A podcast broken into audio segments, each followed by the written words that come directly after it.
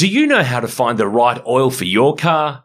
Now you can find out quickly and easily online, thanks to Castrol's Rego to Oil tool. Simply type in your Rego, select your state, and within seconds you'll know the best Castrol products to unlock the edge of performance in your car. So what's your car best suited to? Just search Rego, the number two, and oil and find out. A Motorsport Podcast Network production. Oh, great to have you with me. I'm Aaron Noonan. This is the V eight Sleuth podcast powered by Repco. If you're a long-time listener, thanks for tuning in. If you're a first-time or a short-time listener, thanks for tuning in as well. There's plenty of episodes in the back catalogue for you to go through, but don't go to the back catalogue now. Stay with me here because my guest on this week's pod is a man who has raced and led the Indianapolis five hundred. He's raced the top level of NASCAR Cup racing. He's raced in sports cars and driven a heap of iconic Formula One cars as well. James Davison is my guest on the podcast today, and I chatted to him over Zoom recently, and he shared some amazing stories, like the time that he wheeled and dealed of how he got his first IndyCar drive, including how Zak Brown, now the head of the McLaren Formula One team, was involved in backing him into that ride. He talks about the amazing lengths he's gone to to make deals happen, his ties to some famous names, and how sometimes shared cab rides can lead to finding racing backers. We talked to him about some of the friends he's made along the way, including none other than the reigning Formula One world champion, Max Verstappen. And of course, I get James to tackle your National Motor Racing Museum couch racer questions as well. So here we go. Buckle up. It's time to start James Davison on the V eight Sleuth podcast, powered by Repco. Well, James Davison, you are perhaps Australia's greatest motorsport export secret, and I mean that in a good way. We've got so much to chat about here, mate, but I don't think a lot of our listeners understand quite what you've been up to for the best part of the last fifteen years since you moved yourself to the United States. Indy five hundred, NASCAR racing, sports car racing, historic Formula One cars. We'd be here all day running through uh, what you've done, so let's talk to you about what you've done, but more importantly, mate, how you've done it. I, it's an amazing story, and I wanted to tell it with you on this episode of the podcast. But you are, would you say that you're the ultimate example of persistence in, in motor racing? Well, I think it's for other people to say that, but look, I've just given life my best shot. I have been in America now for eighteen years, and I showed up there when I was eighteen years old. So I've spent half of my life and my entire adulthood chasing the American dream with limited uh, means to get to that elite level. Um, as we all know, it's extremely challenging, difficult, near impossible to make it to the elite levels of motorsport. Uh, it's always you know, being financially reliant, but maybe in recent decades, it's become more difficult with the evaporation of the tobacco money and just the world having more choices for entertainment. But I just put my heart and soul into my dream, and it actually all started where I am right here on the Gold Coast, going to the IndyCar race here in the late nineties, in ninety-eight. And seeing IndyCar racing in its heyday, although I was from Melbourne and saw F one in its heyday as well in that same period, I just loved the Americana and the series that kart was back then, and and and chased the dream from from a young age. Um, it, w- it I've had many ups and downs, I guess, as everyone does in life. Um, I'm kind of mind-blown myself that I was able to make it this far and achieve some of the things that I did. But in the end, it, it felt right given the amount of work that I put in behind the scenes. And that's everything from your craft on track and practicing and iRacing and surrounding yourself with, with good people, mentors. If it was someone like Will Power involuntarily, we were friends, but he was involuntarily a mentor to me. And yeah, networking, uh, that's just so important to try and put the whole financial equation that enables you to go racing on the track. And all of it is just as important as um, each other, driving or putting the funding together, and uh, perseverance and just really wanting it, uh, that Aussie grit, I guess. There's a lot to be said for it. It's not a coincidence that there's a number of talents worldwide, even domestically, they're world talents, Aussies and Kiwis, just given how tough it is for us, how far away we are, um, how tough our scene is here, how little our dollar's worth. We we just have to fight for everything that we earn. Uh, but in the long run, it really serves us well. Mate, the your body of work would be testament to that. So I, I remember you as a young guy, of course, your, your dad, John, was the promoter at Sandown for, for so many years. I think there's some photos somewhere of you as a as a very little fella with your brother Charles on the podium there. I think there's yes. some great video too of you, I think you're about six, cracking a champagne bottle and starting to spray it as the rest of the podium finishers in the Sandown five hundred are doing, and your dad grabs you and stops you from doing it. So you had this urge to want to get among it in, in motor racing from a very young age. I remember you too when you started Formula Ford in Australia, but you really didn't race much here at all before you you, you left our shores. Yeah, so, yeah, grew up going to the races at Sandown and being around V eights in that golden era, the late nineties and early two thousands, you know what I'm talking about. It was just so exciting back then. And, um, yeah, my dad bought my brother and I these little mini Shell D J R suits. I'm not sure how old we were. Yeah, maybe between five and ten years old. And we would stand on the podium with the V eight drivers at the end of the Sandown five hundred. And my dad actually got champagne bottles, especially for my brother and I, to spray along with the drivers. Oh, it was hilarious. I think my dad even had a bottle himself as the promoter. But yeah, there is a photo in the back of Auto Action or something, and you can see my brother or I with our little Dick Johnson or John Bowe suits. But um, yeah, they were such great memories. Oh my God. And yeah, that's that's where it all started. And uh, I did one year of go-karting in ninety-eight uh, against Jack Perkins and Tim Blanchard, Shane Price, obviously guys that have raced in V eights. And um, my father was reluctant to get me into racing for a number of reasons. He knew how hard it was.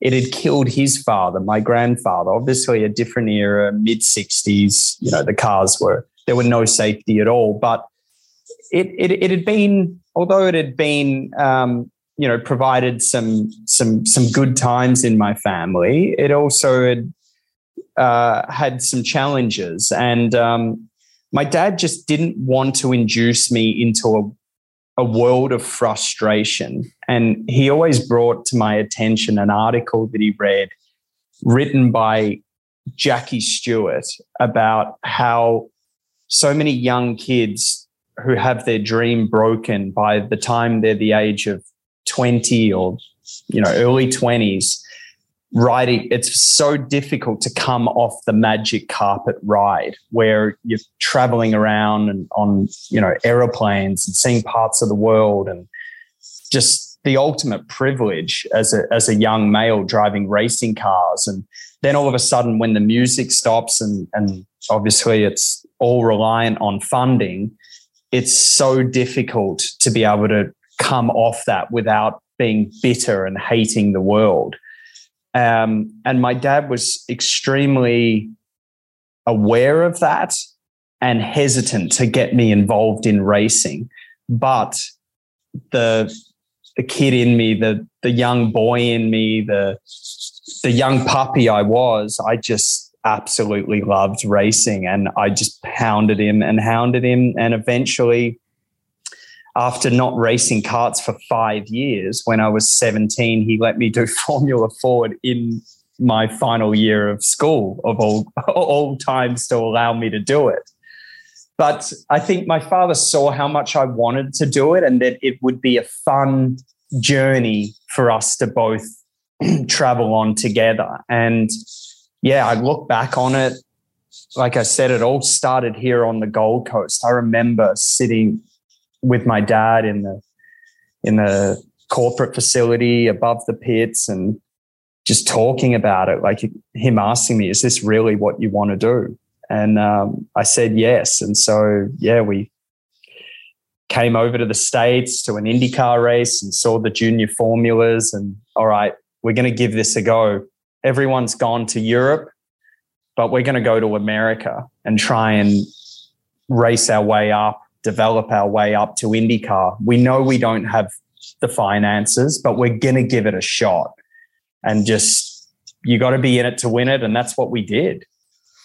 So you went from Formula Ford Australia, Formula B M W, uh, Atlantics. Uh, at this point, is this a case where, I remember the Atlantics deal was with Team Australia and it, and it turned to muck. Um, that was one of the first challenges that you, you had to overcome. Did it come to a point about then where your dad went, hey, mate, I'm kind of tapped out here. I've spent all I can spend. You, if you want to pursue this, you're going to have to carry it on further. Was it about that point where this is two thousand six, seven into eight, around that time? Yeah. So uh, my dad always stretched himself to to get where we were. But basically what a big development was, was getting over to America in short order. It would have served me well to do a season of National Formula Ford with Sonic. I'd just done a season of State Series, showed that I had some ability. I got a pole and a win, but I, I was learning really because I hadn't done those, you know, five, ten years of karts. But I was learning on the fly. And so we quickly made the decision, yeah, to go to Formula B M W and winning at the U S Grand Prix in front of F one with a full uh, grid of cars. That was very big in gaining support from the Australian Motorsport Foundation. Um, and after that and the Team Australia deal, that was a tough year. I was still a teenager. I was just out of Formula B M W racing against guys that had done British F three and World Series by Renault. They were a few years older than me, um, driven some high-performance cars. That was a tough year for me. But by the end of the year, I was able to match Pagenaud, who was my teammate, and beat him in, I think, the final race that I did. Um, and, and then made a, a sidestep over to the Indy Pro two thousand. Um, it was called Star Mazda or Star Mazda back then. Um, and just kind of get my confidence, um, win some races, and then look to try and move up from there. Plus, financially, it it just worked as well because it was we got a very good deal with the teams. Honestly, all the teams that we drove for, that's the only way we were able to make it work, by getting good deals and the Australian Motorsport Foundation behind us. And that helped me move on to Indy Lights. I had a good, uh, uh, not a great first season, but got a pole, a win and a second place. And that is when, at the end of two thousand eight, my dad was completely tapped. There's nothing he could do uh, more for me, even though we were getting deals for like a third of a budget and getting support from the found Motorsport Foundation. Yeah, we we were tapped. And um, I guess it's it's it's not uncommon knowledge that I dated the daughter of the family that owned IndyCar. You beat me to where I was going next, James, because there are there are some who would say that that was just a convenient thing that happened, that you date Lauren George, Tony George's daughter, Tony, the head of the Indy Racing League that became the IndyCar Series, the Indy Motor Speedway.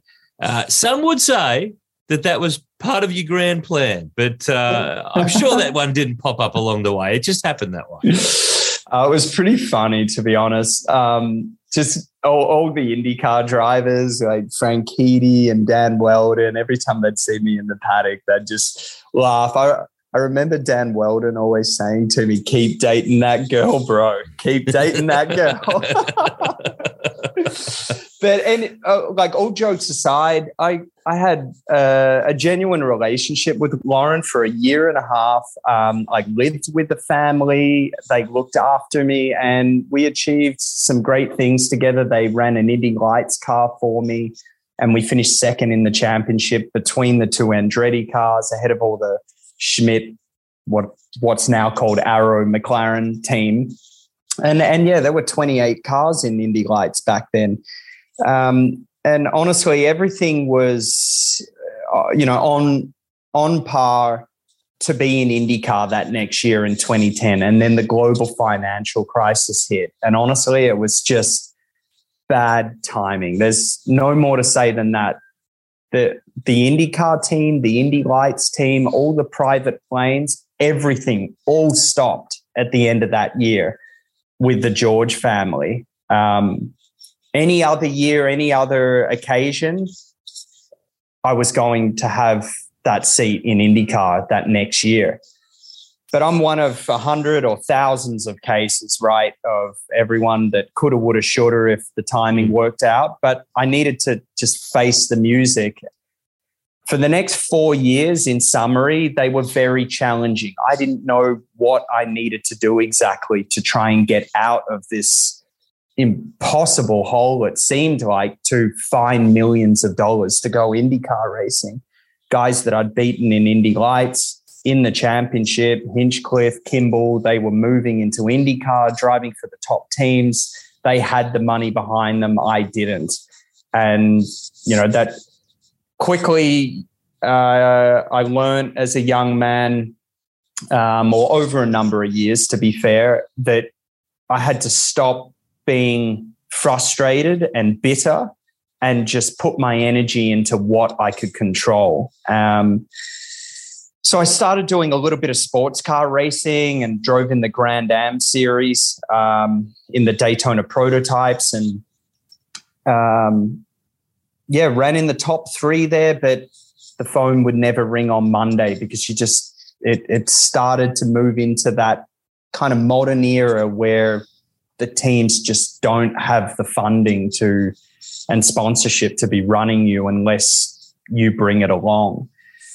Uh, so, yeah, um, well, I started racing everything. I drove in the uh, F five thousand Tasman Revival race at the Australian Grand Prix. I drove in the Carrera Cup race. Um, what else did I do? I drove in, yeah, Grand Am D P and G T. Uh, there's probably a, a couple of things that I can't even remember, but by persevering and just keeping myself around the IndyCar paddock, I picked up a coaching gig coaching this Venezuelan woman called Milka Duno. Remember her well. And I, th- I think a few IndyCar drivers remember her well too. Oh, yeah, yeah. It was a very bizarre situation. I mean, basically she was a woman, I think, in her late thirties, early forties that, yeah, look, looked like a Miss Universe kind of, you know, belly dancer, uh, had all the lady lumps, everything. And she was an IndyCar driver. And uh, um, she was backed by the same uh, Venezuelan oil company that Pastor Maldonado was, uh, Citgo, P D V S A, P D V S A, they call it. And it created an opportunity for me to coach her throughout the whole IndyCar a whole IndyCar season, and she was driving for Dale Coyne, and that enabled me to build a relationship with Dale Coyne.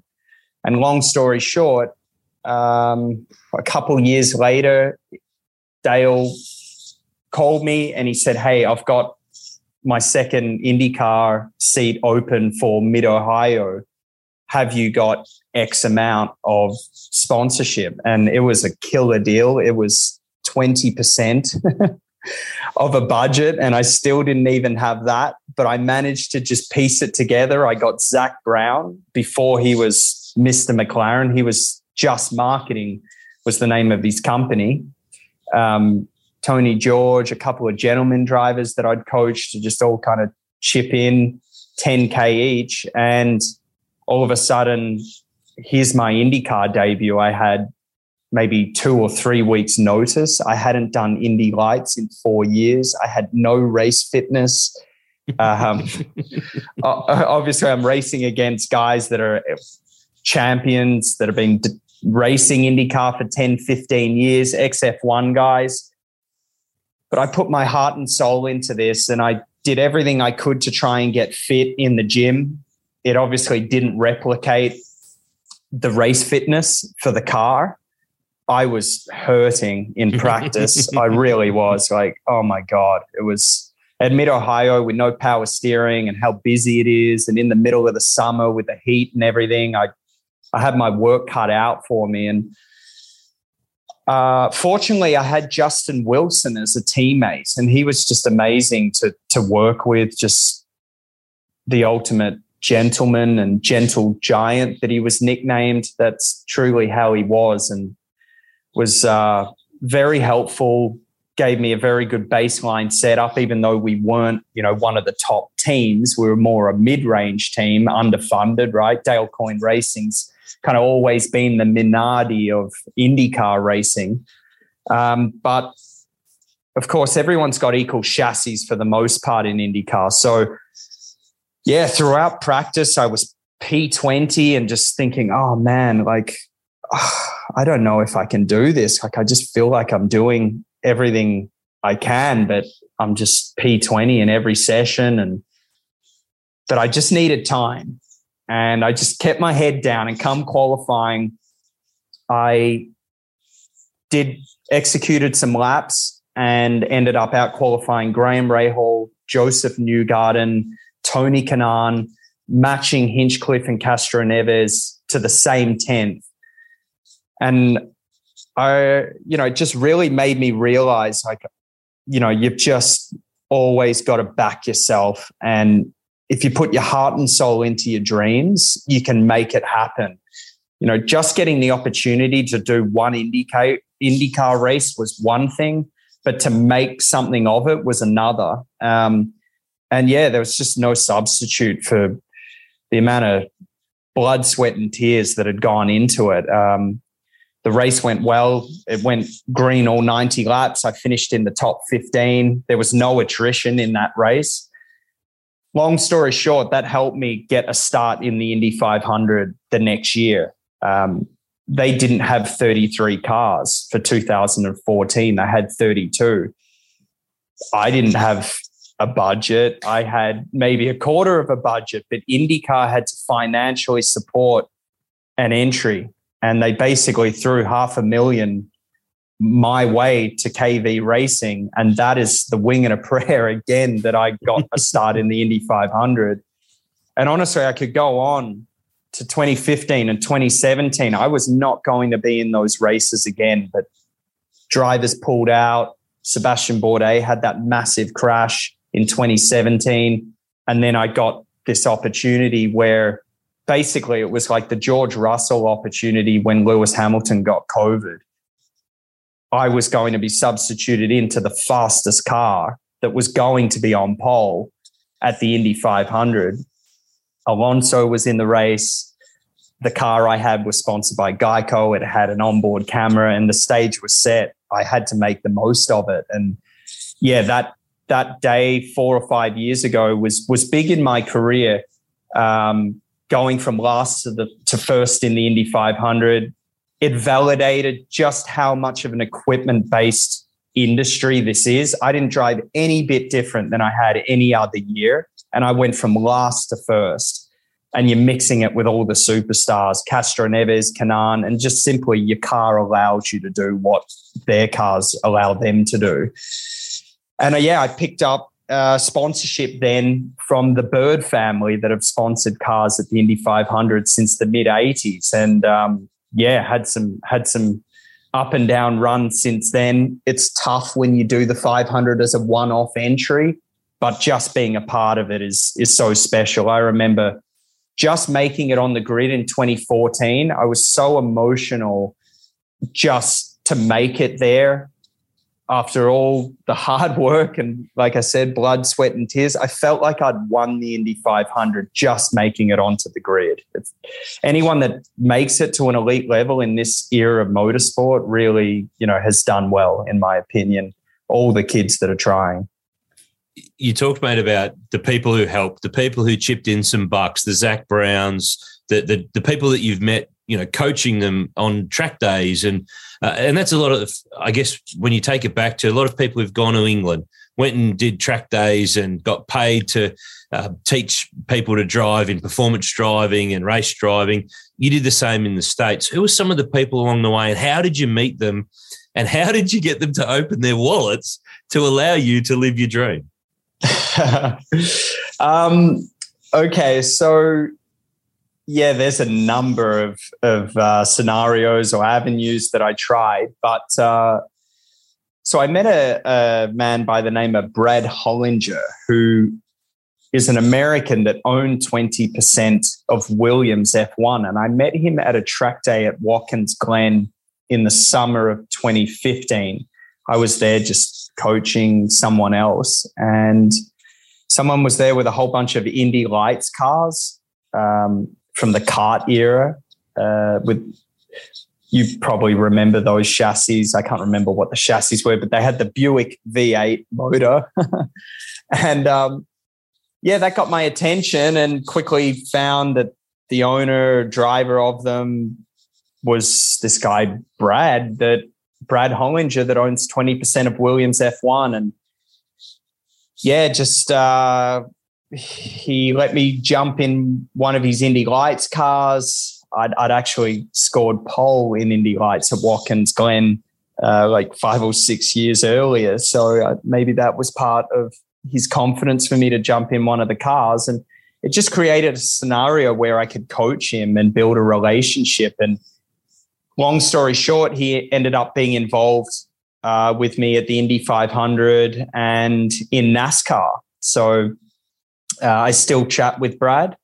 Uh, another paddock uh, that I explored was the historic F one series. I saw, you know, not only how fantastic those seventies cars are, were with the Cosworth D F V engines, but all the owners were wealthy enthusiasts, and you know, really, it was in my mind just the perfect demographic to network in. And uh, oh god, they, yeah, I've got a bit of a story with with this. Basically, the series owner owned two cars, and for a year and a half, I was hounding him. Probably not the most accurate word, but yeah, I was calling him, just trying to get the opportunity to drive one of his cars so that then I could use that to coach all of his clients, his entrants in the series, because they were wealthy guys, you know, essentially, that have all the gear but no idea. You know, they're they they they never race professionally, but um, obviously those cars are uh, quite dangerous and. Uh, Yeah, you don't want to have an accident in them. So I got the opportunity to drive at the U S and Mexican Grand Prix in the series uh, owners' nineteen seventy-eight Arrows uh, F one car, the gold Warsteiner car. And uh, yeah, it was quite interesting. Basically, I had he told me, look, you can drive the car, but you got to cover your own entry fees and get you. get yourself to Austin and Mexico. And by the time I did the, the sums in my head, I was thinking, oh man, this could cost me like ten grand to be a part of a, you know, they were historic races, but a historic parade. But then I thought, look, I need to think big picture and long-term with this. If I'm able to get in these cars and just create a good impression and then pick up some coaching gigs, which could turn into a relationship with these guys that they may want to be a part of the Indy five hundred with me, especially since the history books are kind of repeating themselves and you're getting F one guys coming and doing the Indy five hundred, like obviously Alonso, no one saw that happening, him pulling the pin on Monaco to come do the Indy five hundred. Uh, Juan Montoya, Marcus Ericsson, Grosjean, right? There's many of them now. Uh, yeah, it it that plan worked out basically. So I I ended up putting the car on pole. I had to actually drive a, a very uh, one of the best laps of my career, believe it or not, in a historic F one in a historic car. oh, because I was up against some guys that had faster cars, you know, like early eighties Williams with full ground effects and fresh motors and it, it created a fun deal because it, it, it, as Bobby Rahal says, historic racing is like clubbing baby seals. And of course, so, we don't condone clubbing baby seals at all. That's not why we're laughing. But it's no, oh, it's no. like shooting fish in a barrel. It's very, it should be very easy. It, exactly. It's it's it's not a challenge. But if you've got a performance deficit in the cars you're driving, then it can make it a fun challenge. And yeah, it, it, it worked out like that. And then half the entrants in the series said to the series owner, why would you bring in a ringer on Grand Prix weekend? And, you know, obviously all those guys are wanting to stand on the podium where Hamilton and Vettel and all those guys are and have their time in the sun and not have it, you know, spoiled by a young ringer coming in that, you know, really shouldn't be driving in in their kind of club historic racing series. So I quickly just said, hey, I'm I'm not here to be standing on the podium and spraying champagne. You know, I'm I'm here for the long run and having everyone on side. And so I just said, look, I'll just start from the back of the grid. And the series owner said to me, look, if you if you can start from the pit lane here and at Mexico next week and not finish on the podium, I'll refund your entry fees. Um, and I just thought to myself, perfect. I've I've done already what I needed to do. I showed that I can drive the cars and not crash into the competitors because, I mean, yeah, there's guys out there that are ten to fifteen seconds a lap off the pace and don't look in their mirrors. So it's actually quite challenging not to get into an incident. Bruno Junqueira actually did one of those races and had a crash with someone. So, yeah, you need to be careful. And um, long story short, I, I I saved seven grand. I already achieved what I needed to do. And then that created the avenue where I started coaching these guys. I got a call to drive another one of the owners, uh, nineteen eighty-one Mario Andretti Lotus at the British Grand Prix in twenty nineteen as a support race. Never did I think I would be racing in England or Europe at Silverstone. But I got this opportunity because the guy wanted to sell the car. I got paid doing it. And now it's led on to me racing at Monaco next month in a nineteen seventy-five Hill F one car. Again, never did I think I would race at Monaco or get paid to drive historic cars. But wherever the opportunity is, I've gone. And I've, I never intended to be racing so many different things in my career: Indy, NASCAR, sports cars, U S A C, Silver Crown, Chili Bowl, Carrera Cup, S five thousand. We'll be here all day listing everything that you've ever had a crack at. Uh, I, I would never have thought that or planned it, but I've just gone wherever opportunity may exist and basically just picked up the phone or gotten myself in a car to at least get a start and on the radar. Um, and it seems to have worked okay. I would have loved to have enjoyed, uh, you know, prime career in IndyCar or or what have you, but It, it's worked and made a living out of it. Um, and, yeah, just grateful for everything that uh, I've been able to enjoy on, on the other side of the world there in the States. It's obviously the land of opportunity, and there really is just so much to capitalize on there in the States. Mate, we talked about stitching together a deal to do the five hundred as as a one-off entrant, obviously not a, a full-time IndyCar season. What sort of dollars are we talking about here to do a, a one-off for the Indy five hundred? I mean, you talked about that first year you ran with K V and, and IndyCar needed to fill the field. It's for our listeners who perhaps aren't as IndyCar savvy, it's a traditional field of thirty-three cars, eleven rows of three. It's very important in the history of that race to have thirty-three cars on that grid, not thirty-two, not thirty-one. Same conversations going on around this year's five hundred at um, at the end of May, and having enough cars to to fill that field. What sort of budget would you need? And obviously it, it differs on how much running you do in practice and what team you're going with. But when you were ponying up um, before a five hundred, how many dollars are you trying to find to stitch these deals together, because you did it uh, six times in the Indy five hundred. By the way, for our listeners who might not get this, there are only three Australian drivers who've started the Indy five hundred more times than James. I wonder if James knows who the three are. I reckon you love your history. Who are the three? So it's got to be Power and Briscoe, and then mm-hmm. um, oh, maybe uh, Jeff Brabham. Correct. Jeff, yeah, yep. It was. Yep, yep. fourteen for Will. Obviously, he started a little bit later once uh, Champ Car and I R L uh, unified. Uh, ten starts for Ryan and ten starts for Jeff Brabham as well. So you would six more than um, Bern Schuppen, more than Jack Brabham, more than a, a couple of other famous Aussies who've Uh, made a start. I just want to throw that in because I, th- I think it's good perspective for our, our listeners to understand. But getting back to the cashola, James, how many bucks are you needing to find every year to launch yourself onto the – not well, not get on the grid for the Indy five hundred, but to have a crack at making the grid for the Indy five hundred? Yep. So the budgets go from about seven hundred fifty grand to one point two million. U S, uh, U S dollars. Yes, yep, yep, U S dollars. Why is it so expensive for one race? Because, of course, it's not just one race. There's It's a full two-week event where you're doing a week of practice. You're burning all those engine and tires, consumables, obviously everyone, all the mechanics, personnel.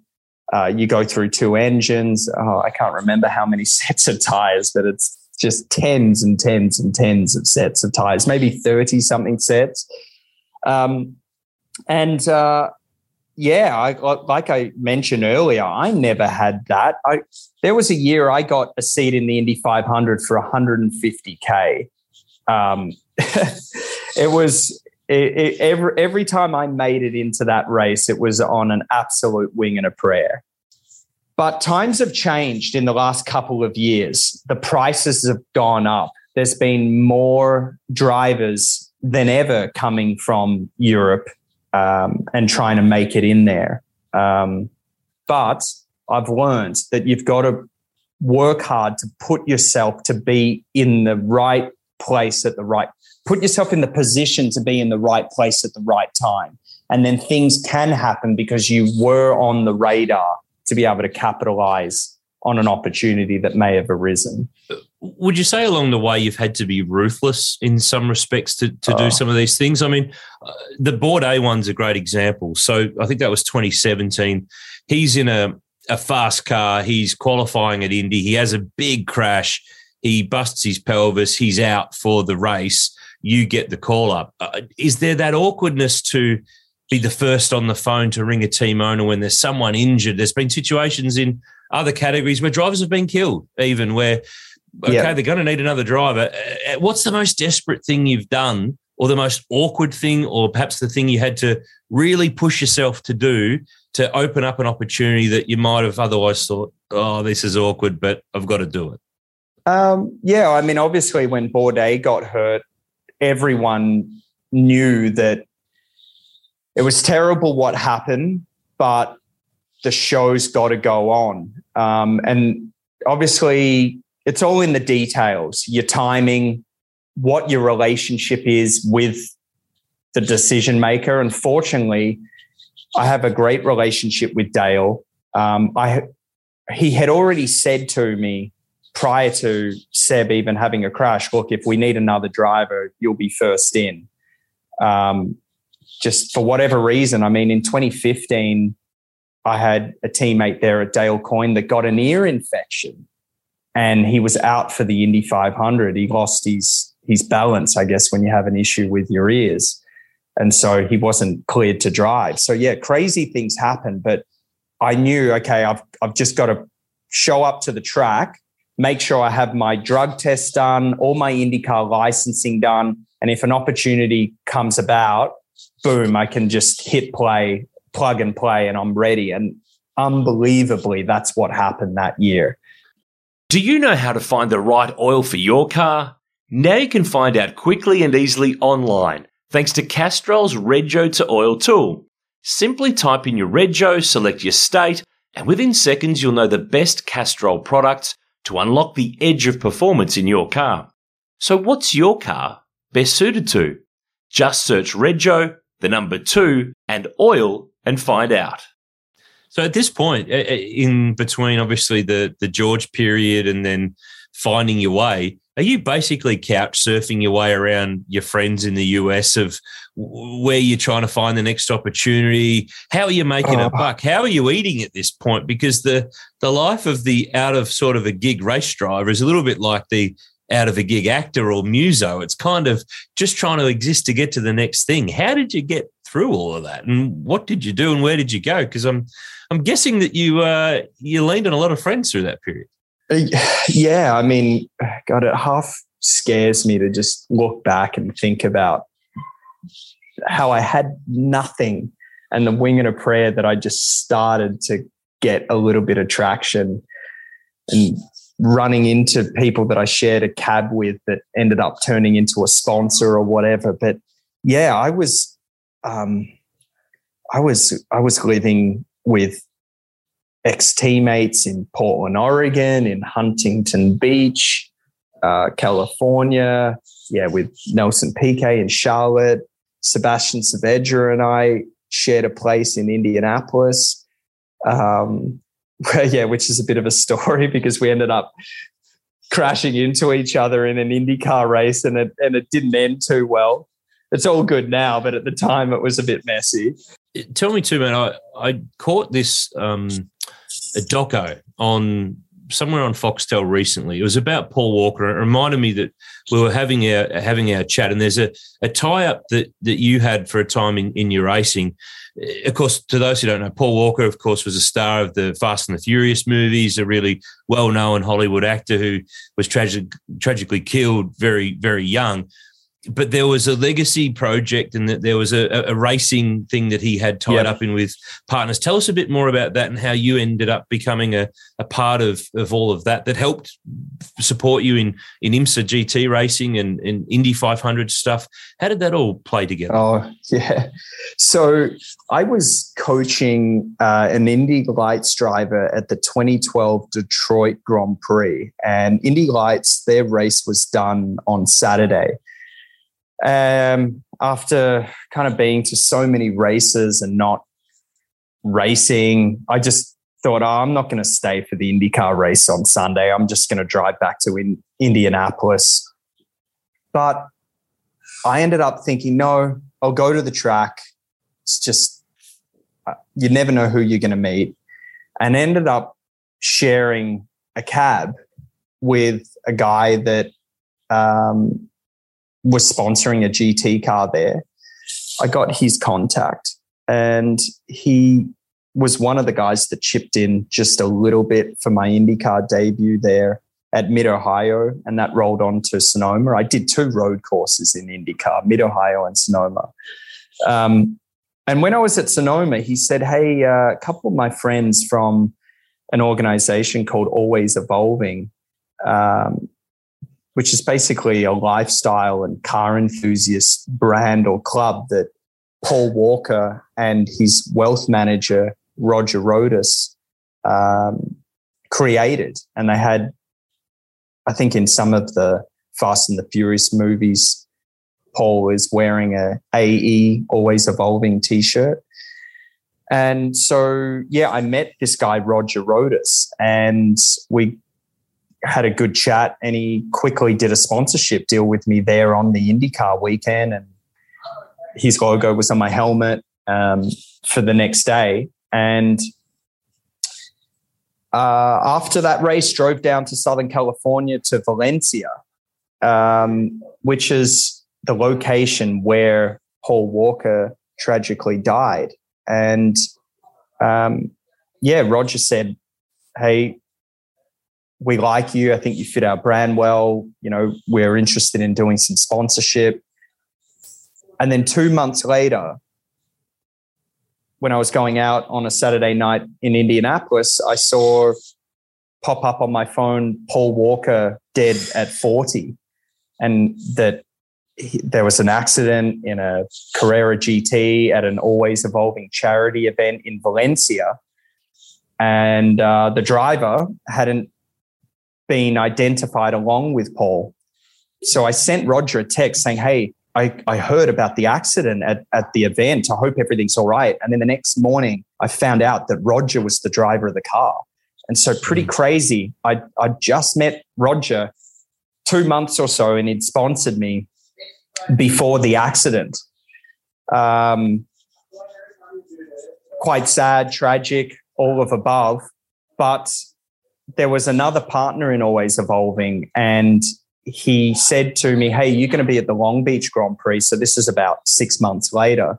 Um, I'd like to talk to you about the Indy five hundred, because I think I'd tweeted, I'm really pushing to be, pushing hard to be in the Indy five hundred this year. And um, yeah, the other partner, Eric, said, I'd like to talk to you about that. Long story short, we had an Always Evolving sponsorship at the Indy five hundred in racing in honor of Roger Rodas and Paul Walker. So yeah, a bit of a long-winded story, but that's the background to it, and just who you can meet and, and what can happen putting yourself out there. And you just never know who you might share a cab with somewhere along the line, who they are, oh where God. they fit into the, the grand scheme. And I hope that for, for some of our listeners who are, whether they're, they're young racers who are karting or in the junior categories, I know we have a lot of industry people who listen to our podcast as well as as well as fans of the sport, that uh, you know, some of these stories are proof that you've just got to put yourself in the position, and sometimes yeah. the universe puts you there, but you've kind of got to put yourself there to a to a degree, and you never know who along the way that you, you get to meet. One of the things I, I want to talk to you too about, you've had a couple of tastes of supercars. You had a little drive of one of F P R's cars when Will, your cousin, was there, and also the twenty-three red car that he drove a couple of years ago. Has there been an interest to try to do something there, co-drive at Bathurst, do something along those lines, or has it been a case of you've just had so much on your plate in the States that it just doesn't quite fit? Yeah, there's there's been interest. Um, yeah, it was nice to get a couple of laps on those two occasions, but it wasn't many. From memory, it was maybe two runs or so. Um, and obviously, you know, the the Super two Series is, is, has come come of age, and, um, you know, those guys that are driving those cars, you know, week in, week out on the same tracks. Everyone knows V eights are a very unique race car. Um, yeah, it's been, it, it's been challenging to try and get an opportunity when you're up against those guys that are driving the cars, or obviously co-drivers that have been around a long time. But yes, there's been interest, but I've been always focused on what I've been doing in America. And even though, you know, there's been some stalls of momentum, uh, you know, we haven't spoken about NASCAR, right? Like, I, I've done thirty-five NASCAR races now. Never did I think that that was going to happen, but by just sticking to the plan over in the States, things have happened. So stick to the plan, and you never know where you might be. So let's not rule out a supercar run somewhere down the track, but it's probably more unlikely than likely if we were putting percentage terms on it. But you're right, NASCAR was where I was going next. So you've had a run in Cup the last few years, but I think it was, what, sixteen, I think you you had a crack at a road course in the Xfinity Series. So at that point, had you identified that, okay, the IndyCar thing here, I can keep trying to do the five hundred, and you did do that a few more times, but that NASCAR, the road course ringer, that might be a pathway to to get some more steers and get some more deals going? Yes, and so It, they're just such different worlds, IndyCar and NASCAR and sports car. There's very little crossover there, or crossover of personnel. Maybe in sports car and IndyCar there is, but not NASCAR. It's just so different.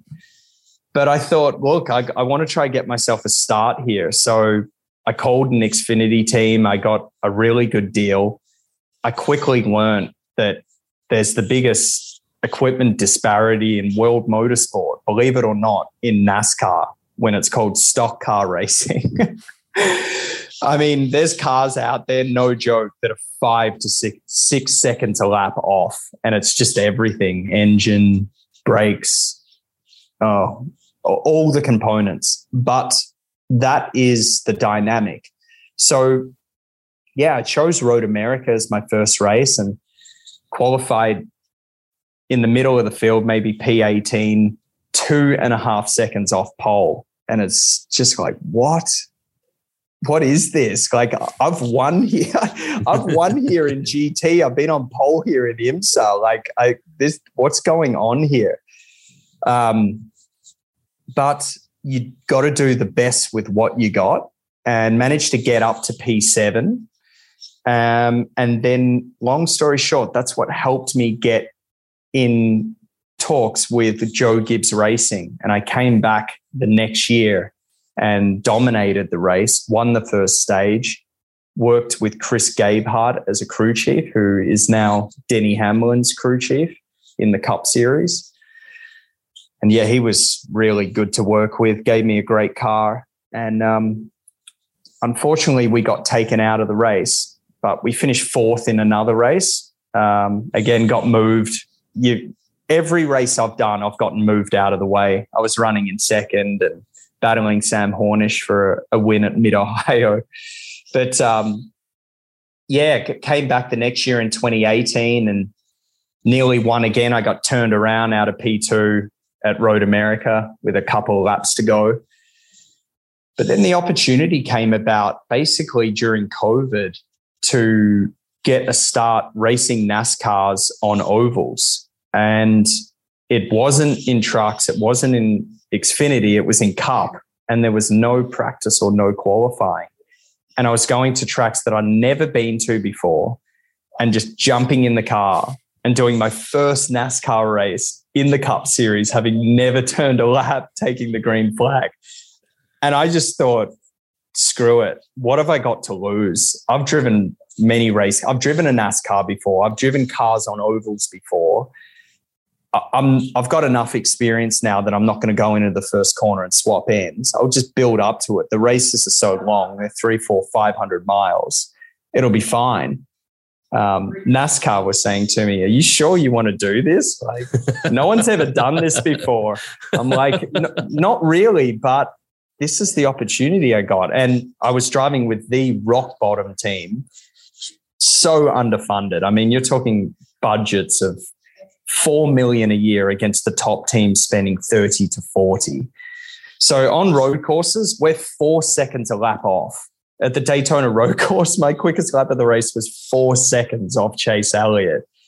Yet I'd found myself on pole there at the Rolex twenty-four in G T. So that's the dynamic. But just being part of the Cup Series was awesome. Never did I think I would drive in the Southern five hundred at Darlington and Talladega five hundred, Daytona, Martinsville, all of them, Bristol, just amazing. I really enjoyed it. And um, the uh, E-Series created a very good opportunity for me to, to, to be able to show something, considering it wasn't really possible to, to show anything on the real track um, that you could be validated. The E-Series did. They had five races live on Fox Sports, all forty Cup drivers, equal car performance.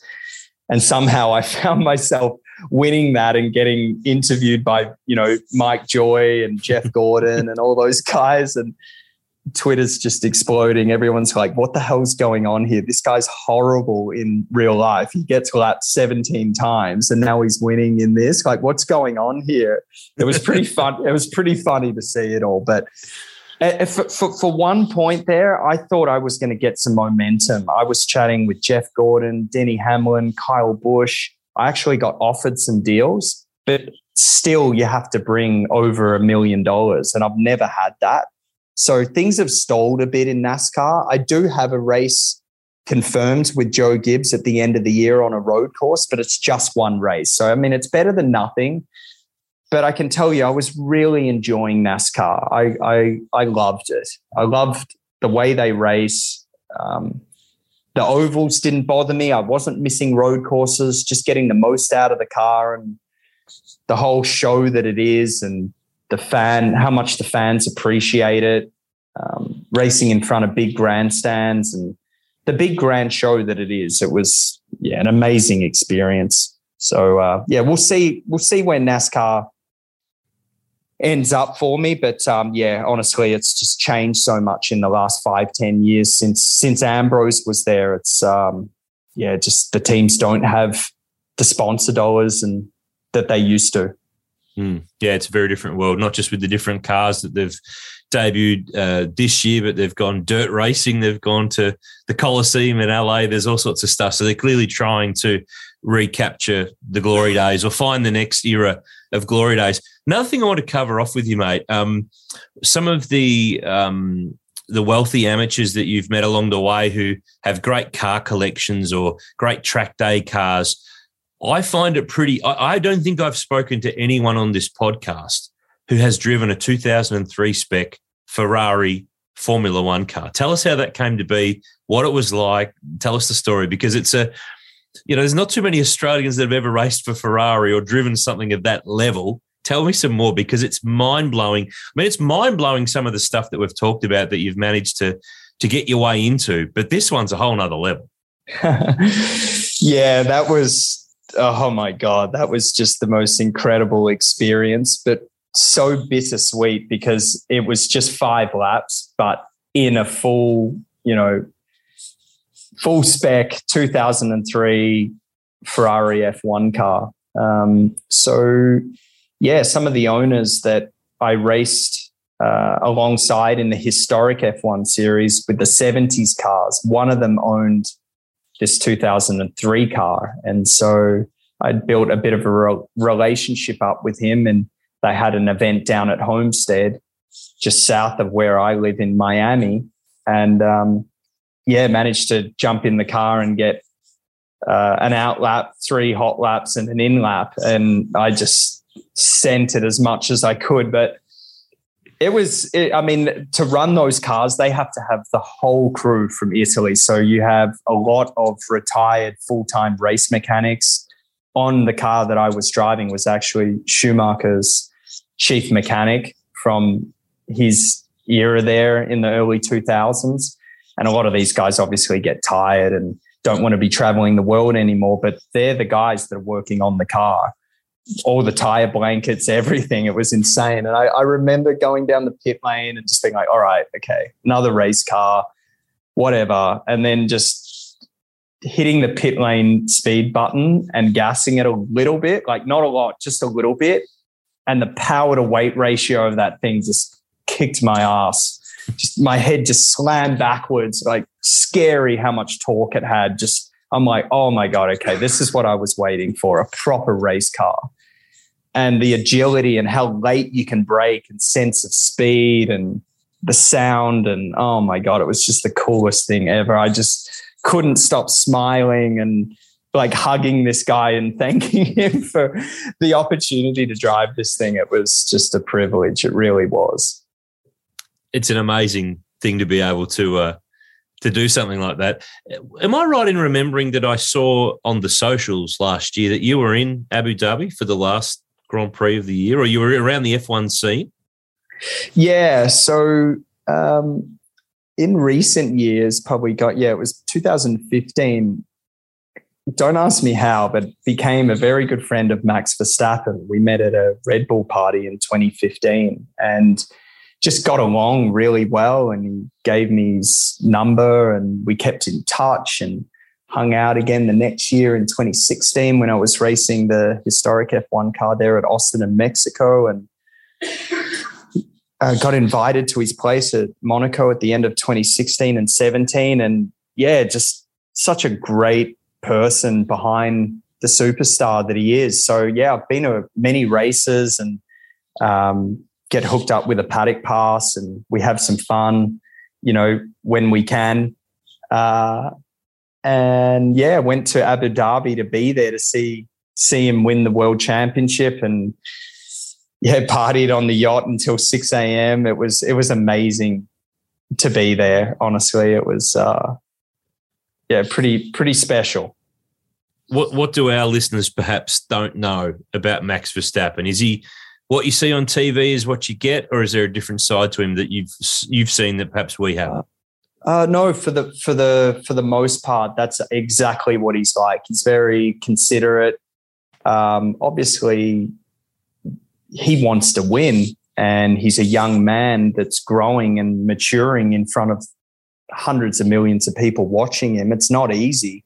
I think a lot of people forget that there's never been someone as young as him having to grow up and and and mix it with the grown men. And um, yeah, he's he's he's an ultimate competitor, but just extremely kind and considerate. And I I, I said to to to Yoss when I first met him, I just said, "Hey, you've done a really good job raising him. He's just such a nice, considerate person." Um, and he hasn't changed. He hasn't changed one bit. I think I was actually just watching the last uh, episode of Drive to Survive last night. I'm a bit behind the times, but I saw Christian Horner said that Max is the exact same person than when he showed up in the team seven or eight years ago, and that's very accurate. And where were you when it all went down that last lap in Abu Dhabi? Uh, where, where were you standing? Where were you sitting? I was on a yacht by the hotel section, um, and just like everyone, just didn't, just so excited and in disbelief, and couldn't believe that Hamilton left the door open, right? Like, you've got the most aggressive driver of all time on brand new softs, and he left the door open. So obviously Max was going to go for it. And uh, I've watched that last lap a couple of times, and he did such a good job defending down those next two straights. There was no way Hamilton was going to get back by him. But yeah, it was obviously a pretty controversial finish, but you know, when the race got restarted, that's when it was going to be won or lost. And, um, you know, he won it on track. He didn't, he didn't finish second and then get promoted to first, like kind of a lot of people seem to kind of take it that way, that he was gifted the win. You know, he, he raced his way to the front there. So yeah, no, that was, that was obviously a moment in history that we're all going to remember, isn't it? Big time. Uh, it's probably, you know, we, we talk Senna Prost, but Verstappen Hamilton and that last race is definitely now in that conversation in Formula One history books that we'll be writing about, talking about um, for, for many years to come. I'm, I'm totally, totally sure of that. Um, I've got some questions from some of our, our readers. We'll zip onto them in a sec. For this year, though, you mentioned there's some historic stuff. There's a one-off with Joe Gibbs. Is there anything else cooking for you? What, what else is keeping you busy at the moment? Um, yeah, I mean, I'm doing a, a couple of things away from racing as well. Obviously, I'm not, you know, twenty-one anymore, and the time comes that you need to start diversifying yourself. So, you know, starting to put a bit of time into the whole in investments and, and, and other ways. So real estate in, in Miami and so on is something that uh, I got a start in, fortunately, before COVID broke out and the big inflation. Um, racing wise, um, yeah, I haven't got more confirmed than the historic race and uh, uh, the NASCAR race. Maybe there's a possibility to do some more S five thousand. I would like to, after the way the, the Grand Prix just played out. It uh, just wasn't my weekend. We just had some crazy mechanicals and had to start all the races at the back of the grid. But the racer in me wants to come back to S five thousand and execute a good solid weekend. So the events racing on the Gold Coast or um, Adelaide could could be an opportunity. As ever, it needs to be funded.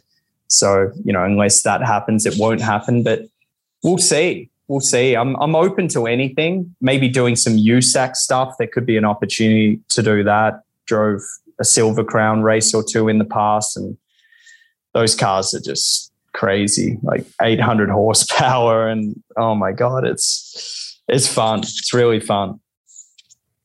Funny you should mention that, because that actually forms part of our National Motor Racing Museum Couch Racer Questions, where our listeners and fans get to fire in a, a few questions. And it's thanks to our mates at the museum at Mount Panorama, who are open six days a week. They're not open Tuesdays, James. Next time you're in Bathurst, don't go on a Tuesday, because they're not open. The doors won't open. You've made doors open in your career that other people were not thinking were possible. They won't open the doors for you, even you. They're closed that day. You can't go in. Uh, six days a week. Check their website, uh, the museum's Bathurst website, or the National Motor Racing Museum Facebook page for further details. So, James, David Parker's question here. He says, ask him where and why he got the nickname Billy Black Flag. Oh, is there a story God. here? What's this about? Oh, my God. Oh, this is funny. So I was doing state series Formula Ford. It was my first year of racing, and we were racing at Sandown. Um, and we had a driver's meeting before the final race on Sunday uh, on pre-grid. And the marshal or clerk of course, whoever it was, said to us, you know, there's to be no breaking of traction when you drive up onto the grid because there's marshals there and, yeah, safety and so on. Going back twenty years now, eighteen, twenty years, that's when things started to become a little more safer, right? Maybe twenty, thirty years. So they were starting to enforce that rule. So I drove up on the grid. I didn't do a burnout. Um, we took the start. I got a good start. I was battling for the lead with Shane Price each lap, typical Sandown Formula Ford slipstreaming race down the two drag strips. And uh, then the black flag came out for me. And I was like, think I was thinking, I haven't jumped the start. I haven't passed under yellow. I don't have a meatball flag, and I know I didn't break traction or do a burnout coming onto the grid. I'm not coming in, which I can say this like eighteen years later, because after the race, I got in trouble for just completely ignoring it for like ten laps. But that is where Billy Black Flag came about. So I won the race. It didn't stick. They took it away from me, and they said that I broke traction coming up onto the grid, and uh, I didn't. I did not. So I don't know. You know, my thoughts at the time was one of the marshals, you know, kind of wasn't being too nice to me because my dad was the promoter of Sandown or something like that. And I never, ever as a young kid walked around thought I was above anyone or could do things at Sandown that other people couldn't because my dad was the promoter. Never did I ever. And that's that was part of my motive, my, my thought process when I was in the car, uh, that I'm not going to pit here because I know I haven't done anything wrong. But, of course, what you think versus what the stewards think is two separate things. But I was young. I was a teenager, and uh, I don't know. I It was my first unofficial race win, so and important to me to win at Sandown, um, given my family history there. I didn't want to lose that opportunity when I felt I shouldn't have lost it, but whatever. I was a kid. That was half a lifetime ago. Well, if you do make it back for some more S five thousand racing, I'd encourage all our listeners to go up and say hello to Billy Black Flag oh, no. when he's driving around. Come on. They're going to call Thanks, you Billy David. If you come back racing. Thanks to David Parker. Yeah. uh, Craig Condo's got a great question. Can you describe for our listeners going into turn one at the Indianapolis Motor Speedway in an Indy car at basically three hundred fifty kilometres an hour? It's yeah. nuts. So, yeah, I mean, it's even more than that. It's three hundred eighty. The quickest I think I've done in the speed trap was two thirty-nine point seven. I saw it pop up miles on Twitter. Miles an hour, yeah. Yeah, miles an hour, sorry. Um, uh, initially, you, you're a bit nervous. You don't trust that the downforce is going to hold you. As Fernando Alonso said, he said your right foot has a brain of its own. You want to go full throttle, but it kind of just cracks off there. But eventually you do enough laps and you get so close to being flat that you've just got to go flat. You create more downforce and the car feels okay. Um, so much of Indy is the car, because when you're doing nearly four hundred Ks, any min- minuscule imbalance in the car is going to be magnified more than, you know, twice as much as, as a normal maybe race car. So if the car's handling well, in, in some ways it's easy, it's seamless. Um, you've always got to be, you know, on the ball and not drop a wheel into the marbles and touch the curbs on the bottom of the track. We've seen drivers crash I remember Alonso did that in twenty twenty, right in front of me, touched the curb and crushed in practice. Um, but so much of it is how the car is behaving. And there's, for every driver that's driven on ovals, when the car's not nice, oh my God, it's just like you're driving around with a knife in your back. You're not enjoying it. You don't want to do it anymore. But then you can come in and they make a change to the car and you go out there. It's easier to drive. You're going faster and you're relaxed. So, yeah, it, it feels quick. But because the track is so big, all the grandstands, it it kind of takes the speed sensation away. You don't really know how quick you're going until you're crashing, to be honest. Um, and yeah, that's how it yeah, is. Yeah. And I had a full like Indy five hundred style crash there in twenty eighteen when I had uh, a, a pretty, a very slow car. We weren't going to make the field on bump day. We were thirty-third or thirty-fourth quickest. We had to trim it, take the downforce out of it to try and make up for, yeah, the lack of car speed the car had. Um, so much of it's the components or the friction reduction work that's done in the uprights and gearbox and so on. And when you're a third car, you've got the third best stuff or even the fifth best stuff because the primary cars, their backup equipment's probably going to be the third and fourth best, best stuff. So, yeah, it sends you down um, basically a historically dangerous avenue at Indianapolis where slow cars have got to trim out more than you normally would to try and make up the speed, trim out the downforce. And, you know, the tires are, are new. You, you've got to do a four-lap run and the tires are constantly degrading after each corner and the right rear tire is heating up. Um, and if you just have a little bit of a headwind and the car's just a bit light on downforce, there's literally nothing you can do to save it from spinning sometimes. So, yeah, I had had had a big hit at two hundred thirty miles an hour. But to be honest, I was amazed at how much energy those safer barriers absorbed. It barely hurt me. And I slammed that thing. I, I was all four wheels up in the air. I was bruised. A bit, a bit sore, but I didn't have a concussion. My leg hurt. It actually hurt quite a lot for a couple of minutes afterwards, mostly because I didn't have the right padding in the car because I'm not a full season driver and you get all those fine details down pat. But for the most part, the safety's amazing. It really is. It's incredible to see and know how far uh, safety, particularly at Indy and in IndyCar racing, has has come along. It's been quite amazing. Uh, N R E Productions via Twitter. What's the best part about your time in NASCAR racing? It, it would be, it would be two things. Gaining respect out of those drivers.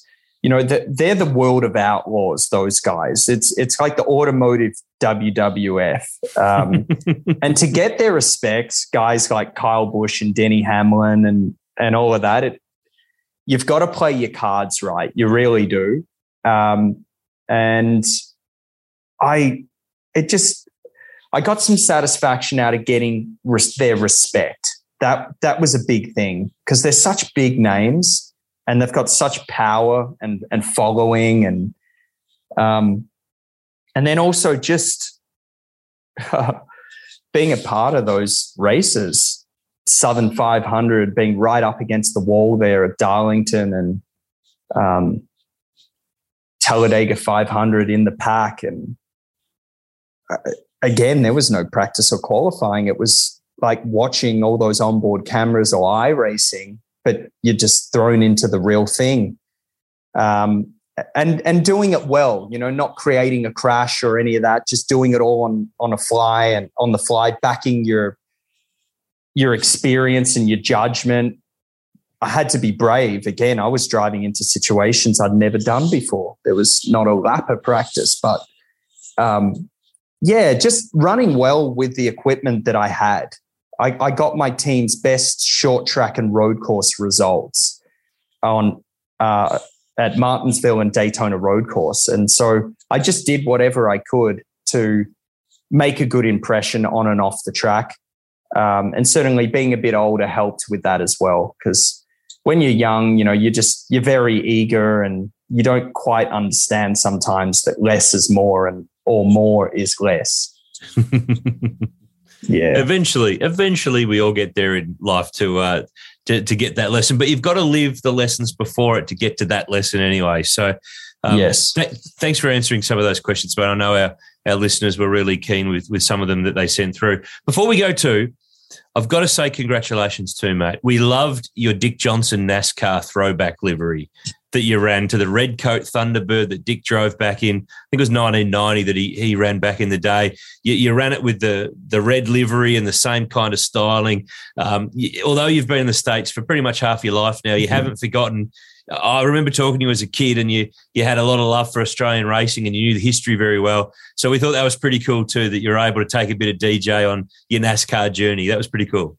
Yeah, absolutely. It was fitting. Um, obviously, Will had driven for Dick fifteen years ago, and um, Dick's won a few Aussies that gave NASCAR a go. And, of course, there's that quite entertaining video on YouTube with him uh, ending up in, in the tire barrier at Sonoma and then picking up his his radio with his the good old Aussie, you know, accent and frustration and vocabulary. vocabulary. It was it was very funny. Um, they actually talked about it on the telecast. Hopefully you didn't replicate it. That's definitely not required. Oh, God, I tell you, NASCAR, you're going to have thick skin there. The amount of uh, swear words and abuse that comes from other spotters and drivers, and it's just, you know, a bit of a recipe for disaster when you think about it. You've got forty eight hundred horsepower stock cars in a bull ring, and and and there's no rules. Everyone's pretty much allowed to have a free for all. This, if you listen to Radioactive on um, on YouTube, where they pick up all the drivers' radios from from the races, it's it's very entertaining. The stuff that's said uh, by the drivers about each other or about what a shitbox their car is or whatever. It's it's so it's very entertaining. I have gone down a few rabbit holes on YouTube that have cost me a couple of hours when it comes to NASCAR uh, on boards and compilations of radios. It's good stuff. James, thank you so much, mate, for for taking some time to run us down uh, what you've been up to in the States, the some of the great stories of, of how you've been able to do what you've done. I'm sure you've got some more chapters left to write in your, your motor racing story just now and uh, in the next couple of years ahead. So thanks for sitting down with us. It's been good to uh, to actually do it, and hopefully there's some some more stuff to come in the next little while. Yeah, thanks, Noons. I really appreciate it. Um, just just giving life my best shot, as everyone should. So, um, yeah, look forward to talking to you next time. There you have it, my chat with James Davison. I think there's a lot in there that I didn't know, and I'm thinking there's a lot in there that you didn't know, but you know now because you listened to the V eight Sleuth podcast powered by Repco. Thanks for listening. We really appreciate your support. By the way, before we go, the Castrol Motorsport News podcast every Tuesday with Andrew Van Leeuwen and Stefan Bartholomew. Subscribe so you don't miss an episode. I'm back every Thursday with Repco Supercars Weekly, and of course the V eight Sleuth podcast powered by Repco on every Wednesday. Uh, head to our website too, v eight sleuth dot com dot a u. Plenty of news, plenty of content, plenty of stuff to keep you entertained if you're into all things motorsport. And our online bookshop, the website address, bookshop dot v eight sleuth dot com dot a u. The link is in our show notes. Uh, it's the place to go to order our books, pre-order our Holden Racing Team car history book, racing D V Ds, full Bathurst, model cars, prints, books. There's something for everybody. Get in and do some early Father's Day or indeed Christmas shopping, or you know what, bugger it, just spoil yourself. It's definitely a place to visit. Jump on the website, bookshop dot v eight sleuth dot com dot a u. Head to our regular website too, v eight sleuth dot com dot a u. That's where you can subscribe to our newsletter. Follow us on the socials. Keep those emails and keep those notes coming on the D Ms via Instagram and Facebook and the like. We'd love to hear from you with your, your thoughts on what we do, what you'd love to hear on the podcast, what you like, what you don't like. We love to hear from you right through our social media accounts. Anyway, that's me done. That's us done. The V eight Salute podcast powered by Repco. Hope you've enjoyed this episode. If you haven't heard all the other episodes, have a listen to the back catalogue, and I'll chat to you soon.